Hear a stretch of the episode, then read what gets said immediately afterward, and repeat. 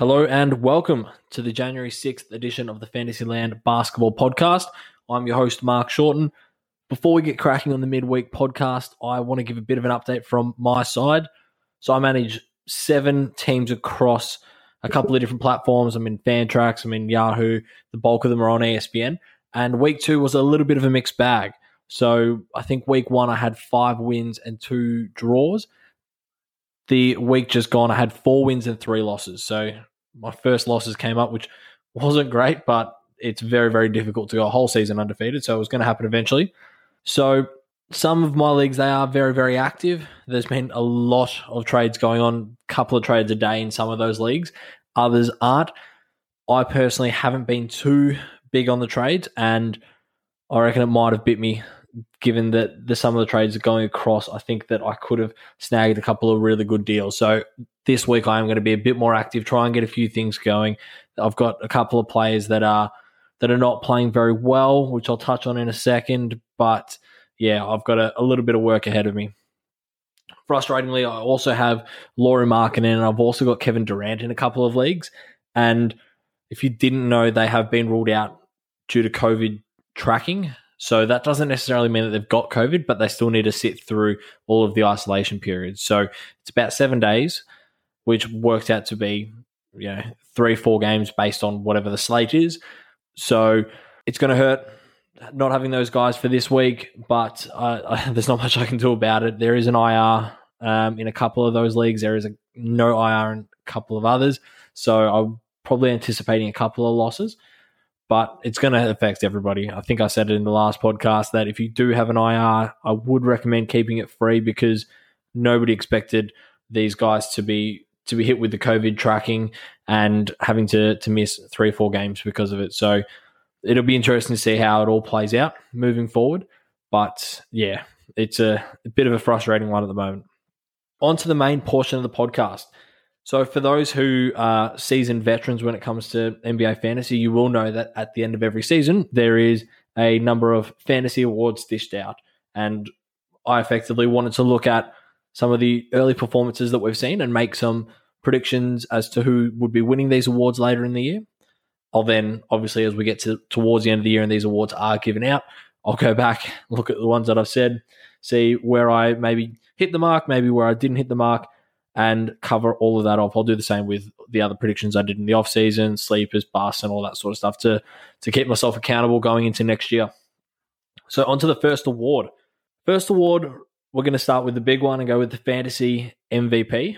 So last year, for a lot of leagues, I would say that it was James Harden or Giannis, but I I reckon it's going to be a bit of a changing of the guard this year. There's been two players for mine that have been absolute standouts, and barring any injuries, I expect them both to remain healthy, but barring any injuries, I think that they'll go the season and be right in contention for M V P as well as for the fantasy M V P. Those two guys, Nikola Jokic and Steph Curry. So Nikola Jokic, to start off this year, has gone twenty-two points, thirteen assists, eleven rebounds, sixty-two percent from the field, just over a three, eighty percent from the line, just over a steal, half a block.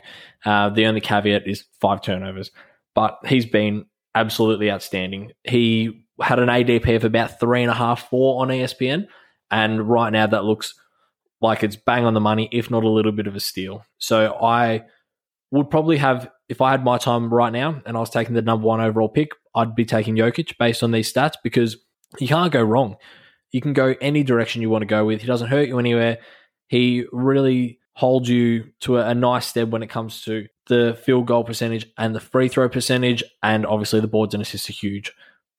The other one I said is Steph Curry. So he looks as though he's back to his M V P best. So thirty-two points, six and a half assists, five and a half rebounds, four and a half threes, which is crazy, shooting at forty-six percent, which, you know, could actually go up, and ninety-eight percent from the line off eight shots a game.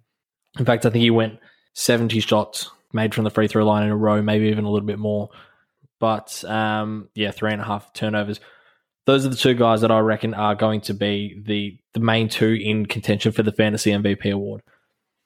If you look at the the stats, you probably are wondering why I don't have somebody like Giannis, why maybe I don't have somebody like K D, Kyrie, somebody like James Harden, Luka Doncic. I think it comes down to health.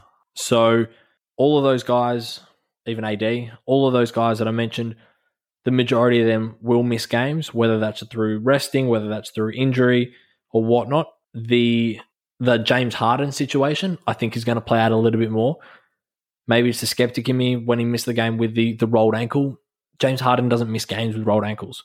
So I saw that more of a stick it to Houston a little bit. I'll sit. I'll make sure that I'm healthy. I'm going to force your hand. I'm going to force you to trade me. So I do expect a few more D M Ps throughout the course of the season, unless he gets traded. Then if he gets traded, obviously his value is going to get hit, and then he's not going to be in the contention for that award. So Steph Curry, Nikola Jokic, I'm going to be between those two. If I'm going to pick one, I'm going to say Steph Curry keeps going. I think his stats are only going to get better. I think his points are going to get better. I think his assists are going to get better.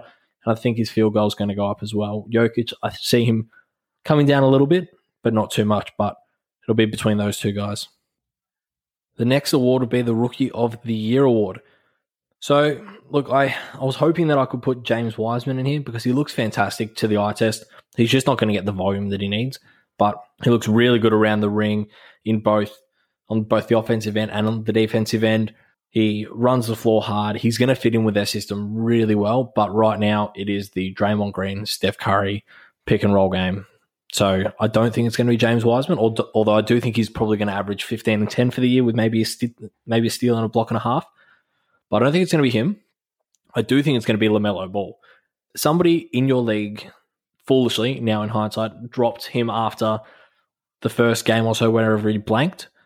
Then I think that you've got yourself a steal if you picked him up. I think that where he is now, his last four or five games, he's averaging six or seven assists. He's averaging fifteen points. He's averaging two and a half, three steals. He looks so, so good. He's going to take over the starting role from either Devontae Graham or Terry Rozier, and it's only a matter of time. Yeah, they're still going to play some small guard lineups and have all three of them on the floor, but I think his thirty minutes that he's running at the moment per game is only going to go up. I think he's going to finish the year with thirty-three, thirty-four, thirty-five minutes per game. And his stats are only going to get better. He looks really, really good. So LaMelo Ball, he is my pick for the Rookie of the Year. So for the Most Improved award. Now, this is one that I, I had a couple of players written down. And to be honest, it could change at any moment. But there's one person who is just playing incredibly well. I slept on him a little bit too much because I didn't think he was going to be this good. I knew he was going to be good, but I didn't think he was going to be as great as what he's playing. But that's Christian Wood. Christian Wood is playing some fantastic, fantastic basketball. There was a, a time where I think it was Milwaukee. They waived Christian Wood so that they could add, I think it was Tim Frazier to their roster, which in hindsight is extremely silly. But Christian Wood looks awesome. Season stats, he's averaging twenty-three point six points, ten rebounds, a steal and a half, an assist and a half, and two blocks a game. And that is awesome. Shoots the three well, two really good percentages.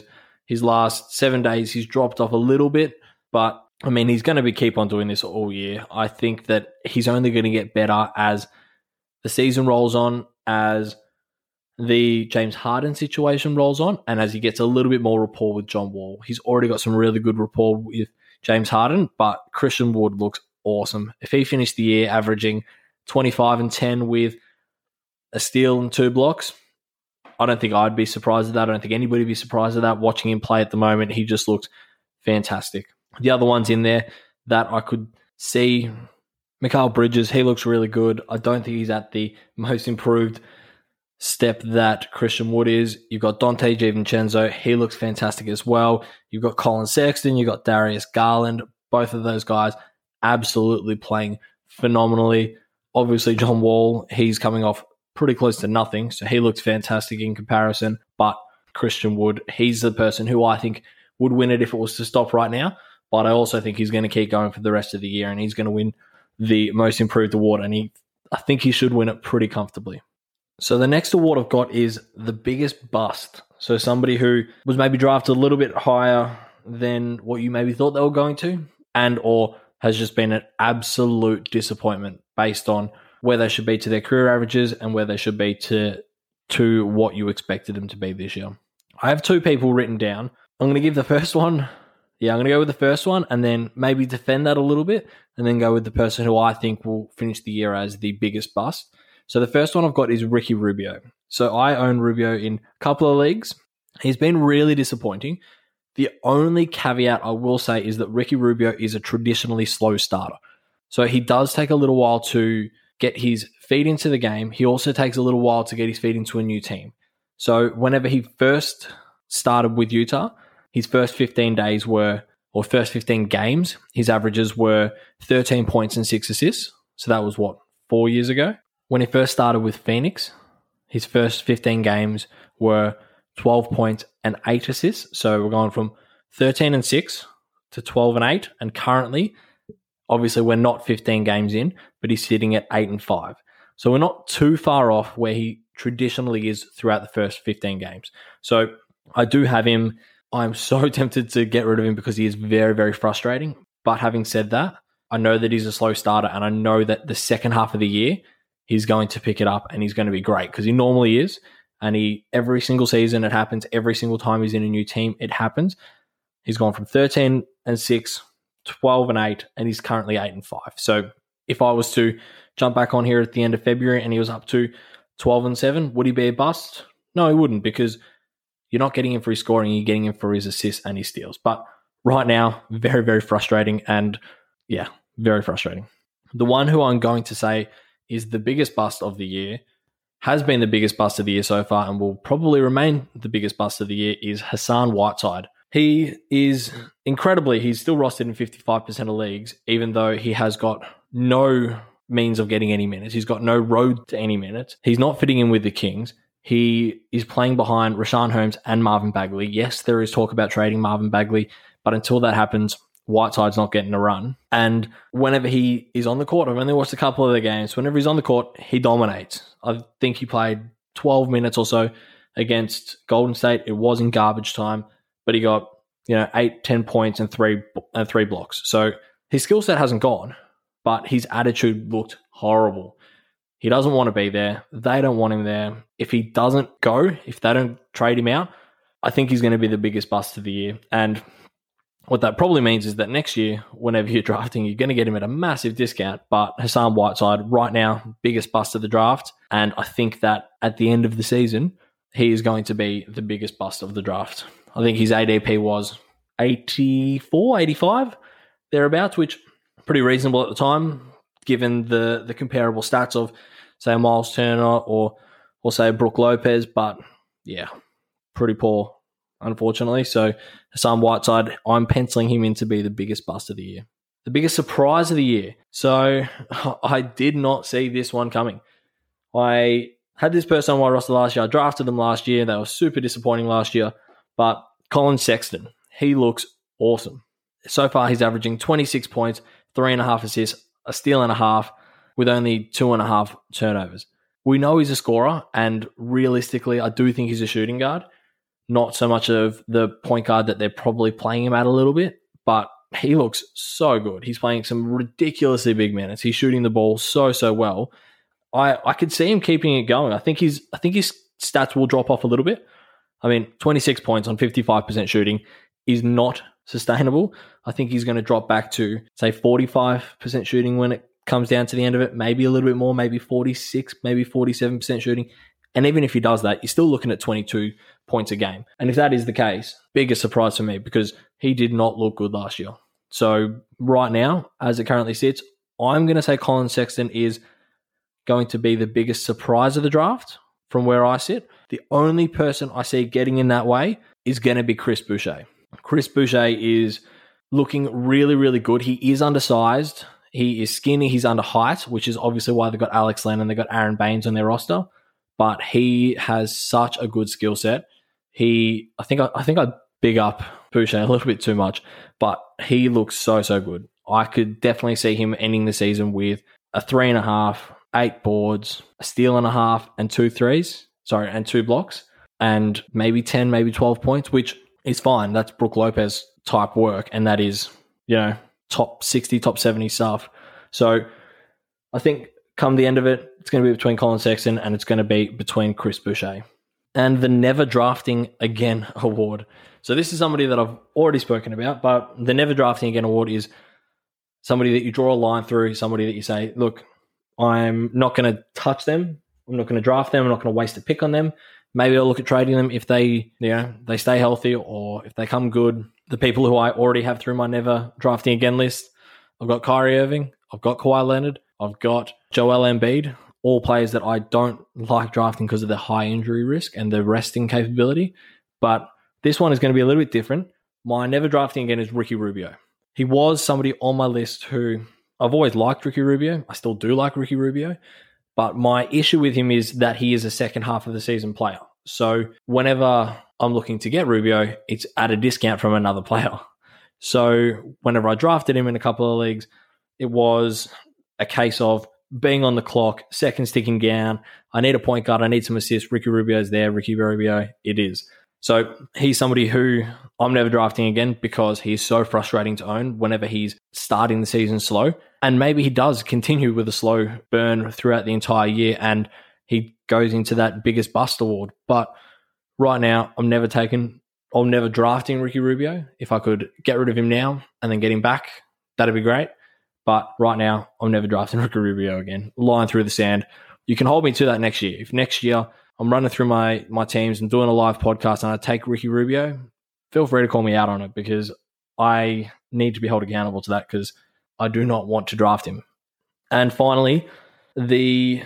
Well, not finally. Second, finally, we've got the Waiver Wire Pickup of the Year Award. So this one obviously depends on how shallow your league is or how deep your league is. Obviously, if you're in a sixteen, eighteen, twenty-man league, the waiver wire pickup of the year will be vastly different to somebody who's in a eight, ten, twelve-man league. So where I wanted to look at for the Waiver Wire Pickup of the Year award was somebody who was sitting around about that one twenty, one twenty-five A D P because chances are they were either the last pick in a lot of leagues or they went undrafted and got picked up in the first week. So the person who I've got there, and again, there's a couple of people who... who certainly could be on that list. I think James Wiseman at the end of the year could certainly be on that list because I think he's going to have a phenomenal year. And a lot of the leagues that I'm in, he wasn't taken, and his A D P certainly does reflect that. Another player is Darius Garland. So his A D P is about the one twenty-five mark. So he is just playing awesome. He's playing fantastic next to Colin Sexton. The Cleveland Cavaliers have started surprisingly well, which could have been under my big surprise award. Darius Garland, he started with seventeen and six with nearly a steal and a half, two and a half threes a game and forty-five percent shooting.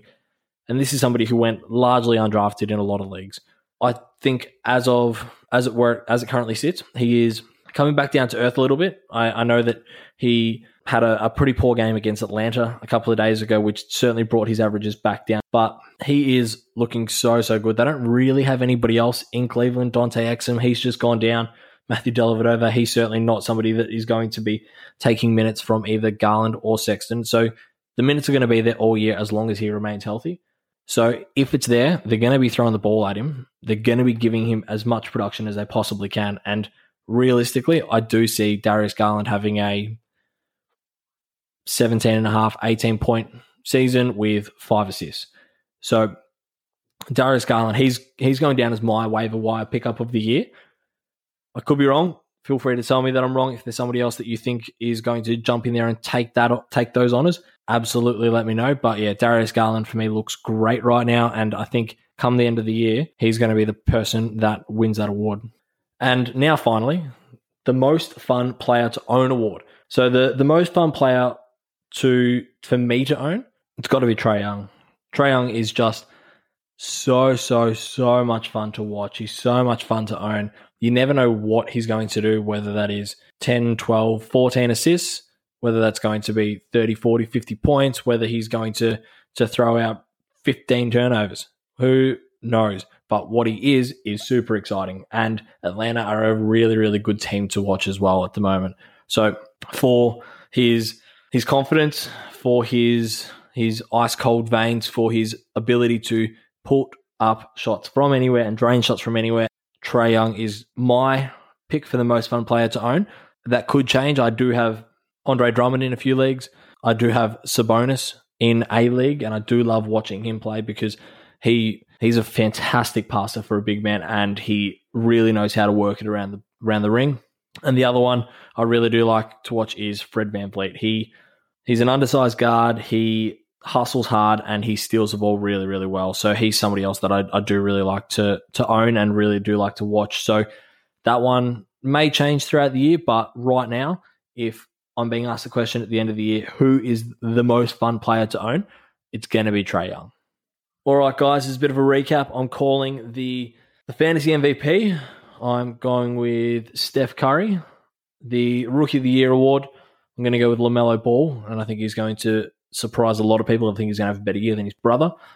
The Most Improved award, it's going to be Christian Wood, and I think it's going to be Christian Wood by uh, by a bit of a landslide now that I think of it. Biggest bust, Hassan Whiteside. Biggest surprise packet, it's Colin Sexton. The Never Drafting Again award right now, it looks to be Ricky Rubio. It may be Lauri Markkanen if he doesn't get healthy or stay healthy. The waiver wire pickup of the year, Darius Garland. I think he looks really good.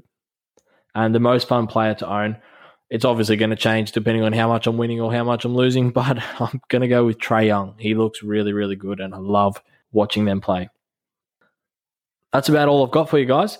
I'll be back with my weekly waiver wire podcast out this weekend before the games kick off for round four or week four next week. Best of luck with week three. If you've got any questions for me or want to run any trades by me, you can find me on Twitter and on Instagram at MarkFantasyland or on the email fantasylandbasketball at gmail dot com. Thanks again for listening. Don't forget to rate and subscribe.